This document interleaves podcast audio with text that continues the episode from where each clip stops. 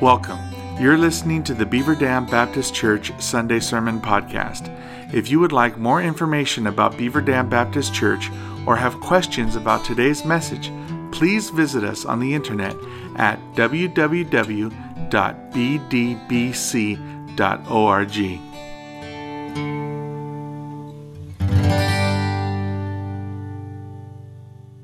We are continuing our series in the book of Colossians. So, if you'll be finding that, we are in chapter 1, of course, since we just began this last week. And we will be looking at verses 9 through 14. Colossians 1 9 through 14. I am going to assume that you are committed to knowing and doing the will of God for your life. And when I say that, I think the next objection, perhaps, from you might be if only I knew the will of God for my life, I would happily follow it. It seems to be one of the most often asked questions in the Christian life. How can I know God's will? How can I be certain that God is leading me and directing me along a certain path? Because if I knew that for certain, I would follow it. Single people often ask the question when they strive to, to make a decision as to whom they shall marry. Married people ask the same question years later Did they make the right decision after all of those years? In fact, my wife probably asked herself that question this week when I called her to tell her that after nearly 27 years of marriage, I had lost my wedding ring. So she began to wonder. I suppose, I haven't talked to her since. She began to wonder about that decision. Young, young people fight this question as they consider the choice of college or careers. And then, once established in a career, they are faced with a difficult decision as to whether they should take another job somewhere else, perhaps even moving to another city. People face this decision when it comes to the church that they are uh, to be a part of. Is this the place that God wants me to minister in and serve? All of these decisions in life bring up the question what is the will of God for me? And we would like for God to write it on the walls of our living room so that we could be abundantly clear as to what he wants us to do. Sort of like King Belshazzar in the book of Daniel, only not with the negative results that he faced. But the fact of the matter is, the Bible does not specifically address all of these issues of life. It does not tell us what career to choose. It does not tell us whom to marry, at least not specifically. It does not tell us what church to attend, again, at least not specifically. But I'm convinced there is a lot of God's will that we do know and can know. In fact, it's right under our noses if we will pay attention. I'm also convinced that the more we put into practice the will of God that we do know, the more likely we are to understand the will of God for the rest of our lives. In other words, the more we put into practice and obey the will of God that we know, the will of God that is clear in the Word of God, the more those other decisions based on principle will come to light in our lives. Therefore, this morning we are going to be talking about knowing God's will. In other words, I want us to examine Scripture. And in, in, and in examining Scripture, we are going to see the will of God and seek to apply it to our lives. We certainly can't expect God to reveal uh, more to us other than that He has already revealed. And so, in this book of Colossians, we said last week that the theme, the overall aim of Colossians is coming from chapter 1 and verse 18 the preeminent Christ. And so today we are going to follow up with what we talked about last week. In fact, you're going to see some similarities to what we talked about last week. Because in the first section, Paul is thankful for the Colossian Christians. And he tells them specifically what he is thankful for. And then in the verses we are going to look at, at least beginning, he is praying in some respects for the same things that he's already thankful for in their lives. In other words, he is saying to them, I'm thankful that you have these things. However, you need to keep on. Just because you have these things now, do not grow apathetic nor indifferent. Instead, you are to continue on in these things, and I'm praying that that would be the case. So let's look at Colossians 1 and beginning in verse 9 as we think about knowing God's will. He writes, And so, from the day we heard, we have not ceased to pray for you, asking that you may be filled, here it is, with the knowledge of His will in all spiritual wisdom and understanding, so as to walk in a manner worthy of the Lord, fully pleasing to Him, bearing fruit in every good work and increasing in the knowledge of God, being strengthened with all power according to His glorious might, for all endurance and patience with joy. Giving thanks to the Father who has qualified you to share in the inheritance of the saints in light.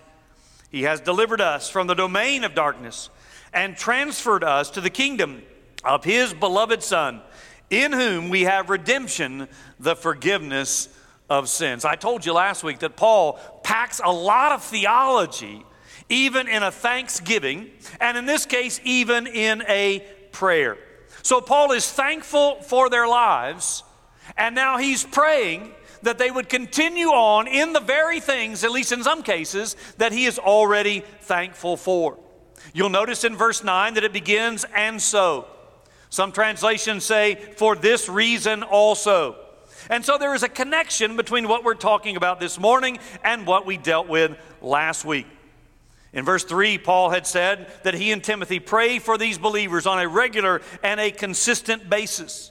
And then in verse 9, the content of that prayer begins.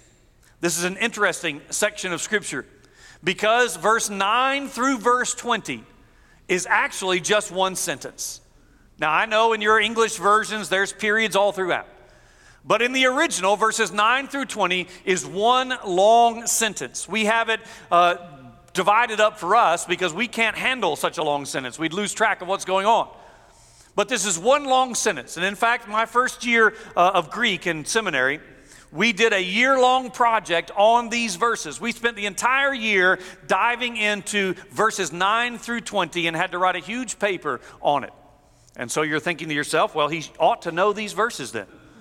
But that was a long, long time ago. So uh, that doesn't mean I remember them well. But he begins by reminding us of his, of his fervent prayer life on their behalf. Ever since the day he heard of their, you remember that triad last week? Of their faith, hope, and love. Ever since the day he had heard of that, he has not ceased to pray on their behalf. And in fact, that, that phrase, we have not ceased, is the main verb in this section. What a wonderful model Paul is for us as we think about our prayer life. Most of us, maybe there's a, a rare individual, but most of us would say that we're not happy with our prayer lives. Most of us would say, I know I need to pray more. I know I need to pray more often. I know I need to pray more spiritual prayers. Paul gives us a wonderful example in how to do that.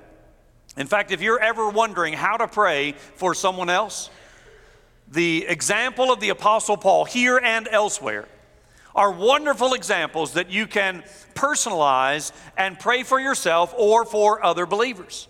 In fact, we did a life group book some time ago about praying scripture. And here is a wonderful example, not that we just repeat the words, but here's a wonderful example of how you can take this section of scripture and pray it for yourself or pray it for others. So let's take a moment to consider before we dive in here why is it that we struggle with our own prayer life? I think one of the reasons is prayer is simply hard work. It requires discipline. And the reality is, many people are just not disciplined individuals.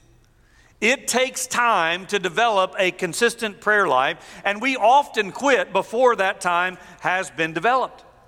And it is often easy to get distracted when we are praying. I mean, it never fails when I begin to pray that the phone is going to ring or something is going to chime, giving me a notice that someone has sent something to me.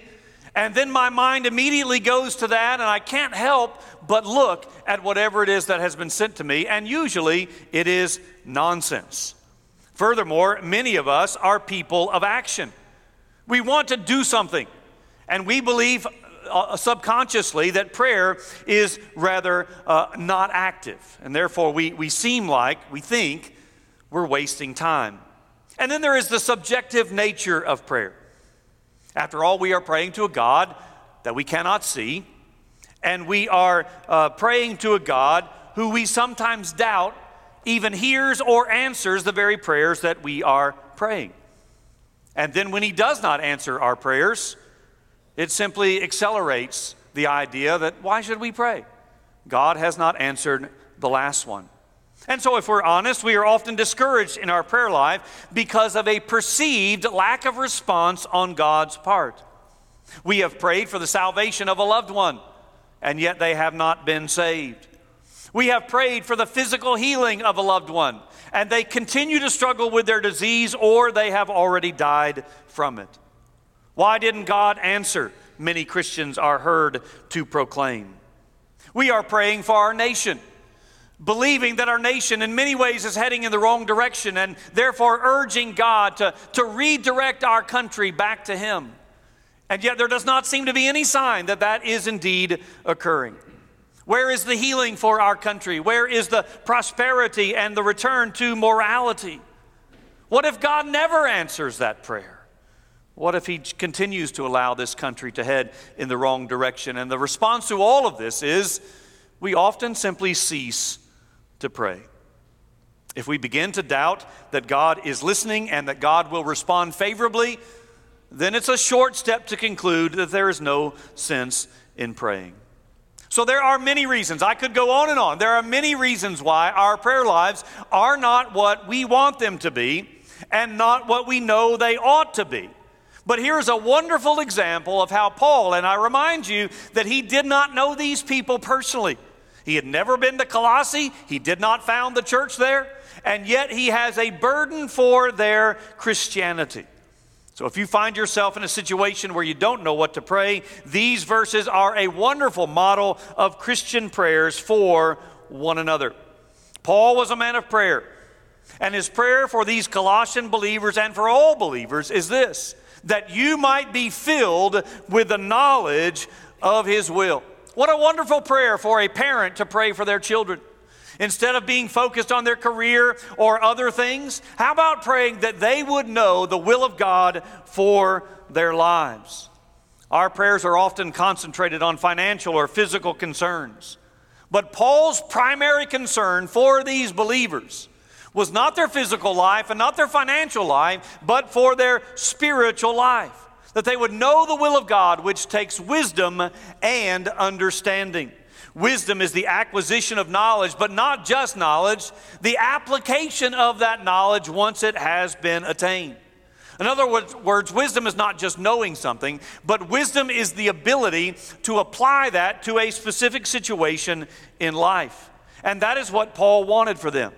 There's certainly no great benefit in knowing what God wants if we choose not to do it. And so, beginning in verse 10, Paul gives us the results of knowing and doing God's will. So, we're not so much going to look at how do I know God's will, we're going to look at the results of knowing God's will. And then when we finish, we're going to come back and say, okay, are these four things true in my life? And if so, it's an indication that I know and are applying God's will. But if not, it's an indication that we are not in God's will. Sometimes we know what to do, but we don't actually do it. We have the knowledge, but we're not putting that knowledge into practice. And so Paul makes it very clear in the progression of these verses that gaining knowledge about God is only relevant if it leads to a life that is pleasing to God. What we know about God ought to show in the way we live our lives. The New American Standard says that you might walk worthy, that you might walk in a manner worthy of the Lord. The word walk there is indicative of our life, not physically walking, but living our lives in a manner that is conducive to pleasing the Lord. And so that's what we're going to be talking about this morning. So, what are the four results, the four indicators that indeed we do or do not know the will of God and are applying it to our lives? Are we living a life pleasing to God? Well, first of all, he says, if that is true, we ought to be productive Christians. Knowing the will of God leads to lives that are productive. And again, we talked about this last week So this is nothing new if you were here. We talked last week about bearing fruit, and again, he says the same thing here. We tend to think that knowing the will of God is so subjective. I don't know what God wants me to do. If He would just tell me, I would do it. But there is, all, there is actually some objective elements to the will of God, and here is one. Are we being productive Christians? That is, can we look at our lives and see that we are bearing fruit? Now, there's many ways we can look at this, but let me just give you one example. We know that the will of God is that we share our faith, that is evangelism. We know that the will of God is very clear in Scripture that we ought to be not only living our lives in a manner pleasing to the Lord, but sharing our faith with others. And yet, most of us do not do that on a regular basis. So, here's an element of God's uh, will that we know that we are to be productive Christians. Every believer, and we said this last week, Every believer has a responsibility to be involved in making and maturing believers. And if we're not doing that, then at least in that area, we are outside of the will of God. We are, the Great Commission says, to be making disciples of all of the nations. We know that to be the will of God beyond any doubt. It is very objective. And that is one of the fruits, that is one of the produce that we are to be producing. And the question becomes are we doing that?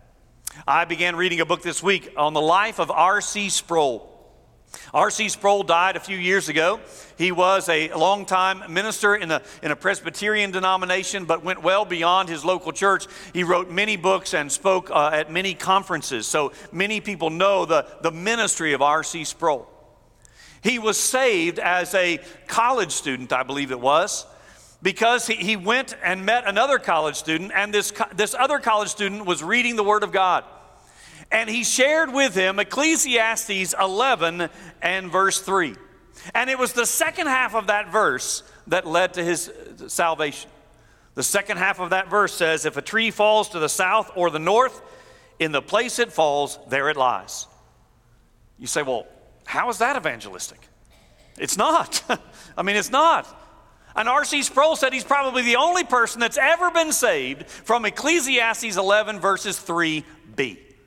And yet, God used His word, spoken through another person, to bring this man to faith. And R.C. Sproul had a tremendous influence upon millions of people throughout his ministry. I think Paul is also alluding here to what we call the fruit of the Spirit, bearing fruit in every good work means that we are to bear the fruit of the Spirit in our lives jo- love, joy, peace, patience, kindness, goodness, faithfulness, gentleness, and self control.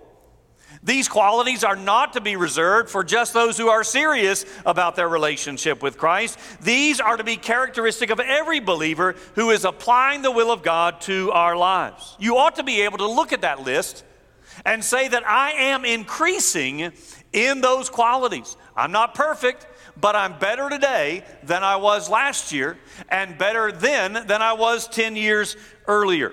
You ought to be able to take that list, examine it, and see that you are making progress in these particular qualities because these are the fruit of the Spirit. And I remind you of something I've said before fruit is singular. We talk about fruits, plural, of the Spirit, but that is not the way Paul words it he talks about the fruit of the Spirit. So it's not that we're to look at, all, at that list and say, well, I'm good over here, I'm doing better here. It's all one. And we are to exhibit all of those things increasingly in our lives as we know and apply the will of God. So, am I following the will of God for my life? Well, are you a productive Christian? Are you bearing fruit? Secondly, we notice that knowing the will of God and applying it to our lives leads to growing Christians. And we talked about this again last week that you are increasing in the knowledge of God. It's interesting that Paul talks often in this letter about knowledge. There was a heresy in the second century known as Gnosticism. And there has been a long scholarly debate concerning the letter of Colossians as to whether Gnosticism is the problem that lies behind the letter. Remember, I told you last week that there's clearly something going on here that has led to Epaphras coming to Paul and telling him what's going on and Paul writing this letter. And so there's been this long scholarly debate as to whether the problem is Gnosticism. Most scholars now believe that that was not the problem in Colossae because we have no evidence of it really taking place until the second century. However, there are some who believe that at least in its early forms, it's going on in this church. Now, Gnosticism, the word gnosis, is the Greek word for knowledge. And so Paul uses the word knowledge over and over again in this letter. See, he doesn't come to this situation and say, well, well, maybe the false teachers are proclaiming a knowledge beyond Christ. That is, that's okay if you know that, but you've got to know more. And in doing that, Paul does not demean the idea of knowledge.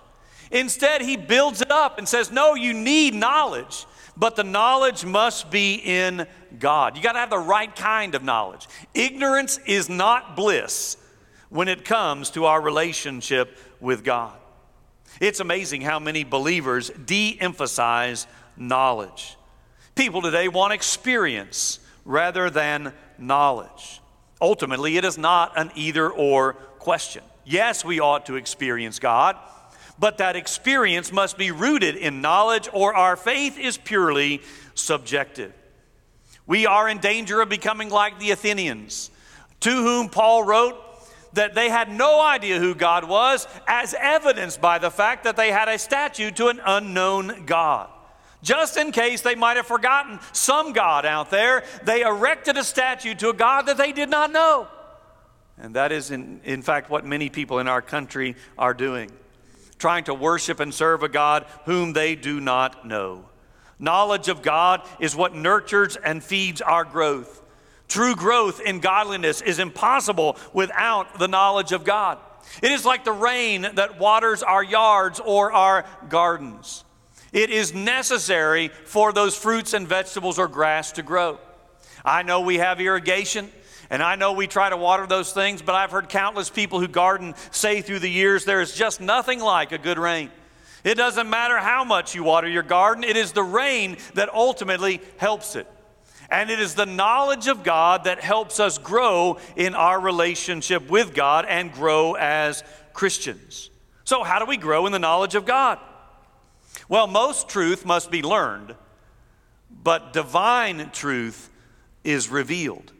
We must rely upon God to reveal Himself to us. And by that, I do not mean we induce ourselves into some kind of trance so that we uh, can understand God. The fact is, He has already revealed Himself in the pages of His Word. So, our responsibility as Christians is to read and study the Word of God and trust that the Holy Spirit of God will illumine our hearts and minds as we read and study so that we can understand what we read.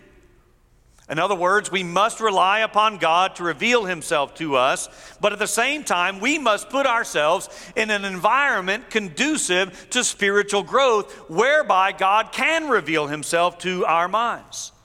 So, growth in the knowledge of God is not going to happen unless you and I make some pivotal choices. First of all, we must decide to read God's Word personally. I know I say this all the time, and I know you hear it all the time. But we must read the Word of God if we expect to grow as Christians. And we are fortunate in the fact that we have the Word of God in our own language.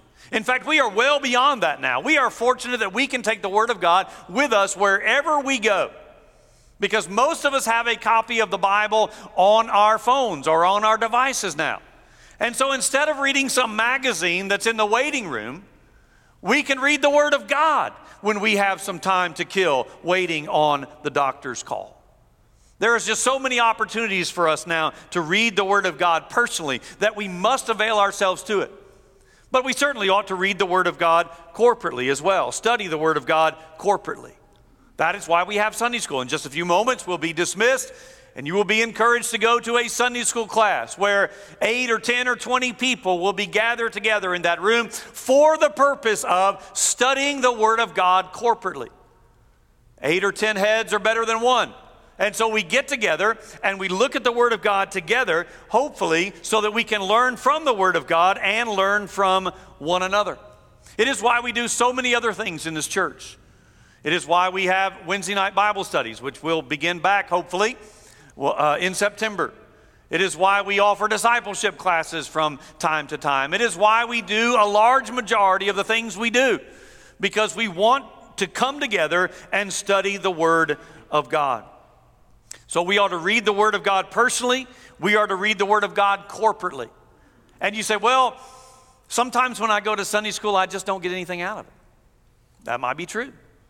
It might be the case that that's because you're not putting anything into it.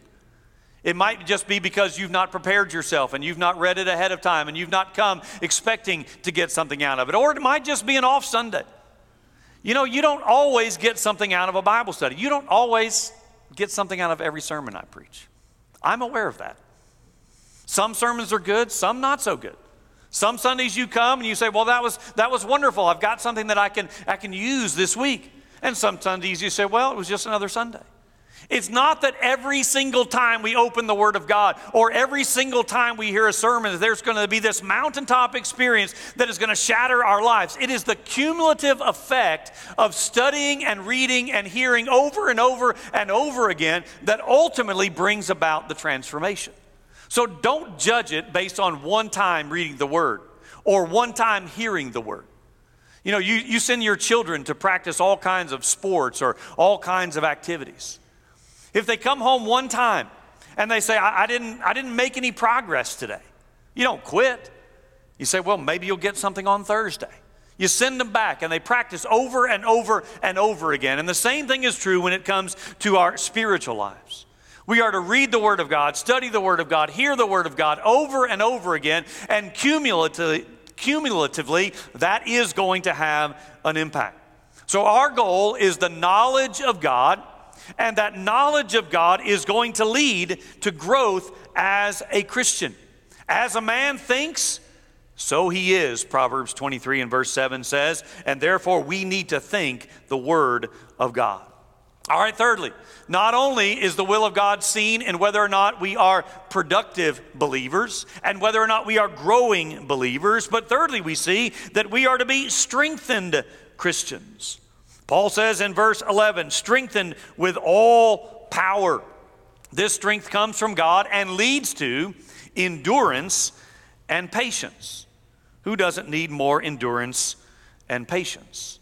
Endurance has the idea of being able to bear up under difficult circumstances.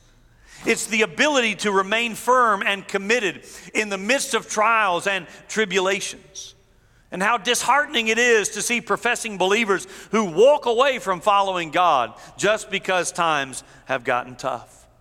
This won't happen if you know the will of God and are applying it to your life. Patience or long suffering. The distinction seems to be that endurance deals with tough times and patience deals with tough people. That is, we have to be patient with people because all of us have people in our lives who, who just get under our skin just a little bit.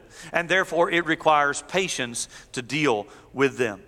But we can have the strength from God. You notice that all of these things come from God. That's why Paul is praying that God would do it in their lives, that we be strengthened with all might so that we can endure and have patience. And then the fourth thing, the last characteristic we notice here is that we can be joyful Christians. This leads to joy. The end of verse 11, you find the word joy. There's a, a, bit of an issue here, at least when it comes to understanding the text. I know you're going to say, well, it's with verse 11, and therefore it says, uh, in, in being strengthened with all power according to his glorious might, for all endurance and patience with joy. So the writers, uh, the interpreters of Scripture, the writer of Scripture is God, of course, but the interpreters of Scripture have taken joy with verse 11. But grammatically, I think it's actually better that it goes with verse 12. I won't go into why that is the case, but I'll tell you that I think joy goes with verse 12. So that it's giving thanks with joy. We endure, we have patience, and the end result is we give thanks to God with joy. We are joyful Christians. So let me state the opposite. If we are not joyful Christians, then we are not currently in God's will. Now, I don't mean by that that we must always be happy. Happiness and joy are two different things. Happiness, as the term implies, depends upon circumstances. I am happy when things go my way. I'm not happy when things don't go my way. But joy is something quite different. Joy is something that we can have at, at, all times and through any circumstances because it is an inner quality that recognizes that God is in control of all things and therefore we are joyful because of all that He has done for us. And Paul reminds us of three things that God has done which should bring joy to every believer. First, he says that God has qualified us for an inheritance. We don't earn an inheritance, an inheritance is given to us. And we are qualified for that, not on the basis of our works, but God is the one who has qualified us for it. You know that the, the Olympic Games are going to come around this summer. We're not able to take place last year, so they're going to happen this summer in Tokyo. For the Olympic Games, athletes must qualify to participate in their sport. So when you and I gather in front of our televisions this summer to watch that, what we often don't understand is those athletes have been trying to qualify for a year or more to just participate. Even the last place participant had to qualify in order to get there. In another sport, I, I saw a video this week uh, of a 27 year old man who's been trying and trying to get on the PGA Tour for years. And finally, this past Monday, he made about a 20 foot putt on the last hole of a qualifying tournament to qualify for the PGA Tour event that's taking place this week for the first time in his life. Now, sadly, he didn't make the cut, so he's not playing this weekend, but he did make the tournament. And there's a viral video going around of him calling his dad after he made that putt. And he's crying. And his dad and mom on the other end of the phone are crying. And he, he simply says, Dad, I made it. I finally qualified.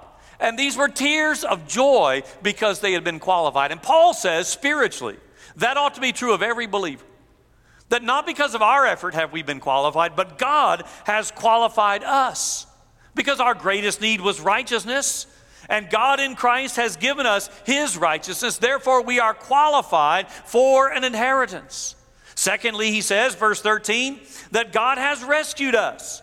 He has removed us from the authority of darkness and put us into Christ's kingdom. Again, it is God doing this, not we ourselves.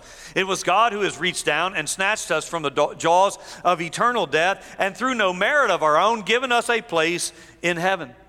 Paul's audience was keenly aware that conquering kings often marched prisoners. That is, they would conquer other people and they would take those people and march them in a procession into town. Those people who were once free, now they're marching them into slavery. And Paul says God has done the opposite for us. We who were once slaves, God is now marching us into freedom. He has qualified us, He has rescued us, and verse 14, He has redeemed us. He has redeemed us by forgiving us of our sins. And just the mention of these three things, this is a wonderful passage of Scripture. Just the mention of these three things that God has qualified us and rescued us and redeemed us is going to lead Paul in the rest of this sentence down through verse 20 to say some very high things indeed about Jesus Christ. Now, that's going to have to wait for next week.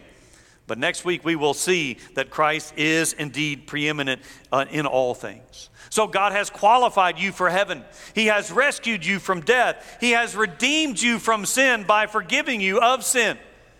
And again, Paul, Paul actually doesn't say a lot about the forgiveness of sins. Only six times in all of his letters does he mention forgiveness of sins.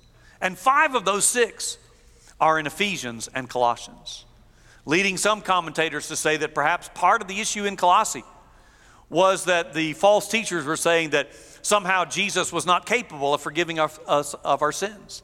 And Paul's reminding them that indeed, yes, he is. Preacher, how can I know the will of God for my life?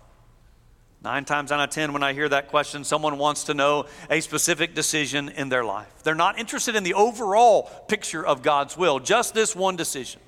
How can I make this decision so that I know it's the right decision and I won't get in trouble and I will be blessed by God? But what we've talked about this morning is not the will of God for a specific decision. We've talked about the will of God overall for our lives. And that is a life pleasing to God. How do I know if my life is pleasing to God? Well, are you a productive Christian? Are you a growing Christian? Are you a strengthened Christian? Are you a joyful Christian? If you can recognize these qualities increasingly in your life, then I would say, again, overall, that you do know the will of God and you are applying it to your life. On the other hand, if you would say, I, I, don't recognize these four things in my life, then I would have to conclude along with you that you do not know the will of God, nor are you applying it to your life. Remember, Paul here is praying, asking God to increase the Colossian believers in these things. So even if on first glance this morning you say, Well, I don't see these things in my life, then take these verses and pray them for yourself. Take these verses and pray the, these for the people you know in your life, that these things would be increasing. And therefore, we would know that not only we know the will of God, but we are applying it to our lives in a walk that is worthy or pleasing to Him. That ought to be the aim of every Christian. And it can happen if we apply this text to our lives. Let me pray. Father, we do thank you for revealing yourself to us. Lord, I know we sometimes struggle with specific decisions in our lives about what to do and where to go. But ultimately, you have revealed yourself to us so that we have everything we need for salvation and for growth in godliness. I pray that we would not get hung up on specific decisions, but instead, we would desire to know your will so that we could walk worthy, so we could live a life pleasing to you. And as we've seen this morning, a life that is pleasing to you is, at least in this text, seen in these four things. Lord, may these things be increasingly true of every believer here this morning, is our prayer in Jesus' name. Amen. Let's stand and sing and you respond.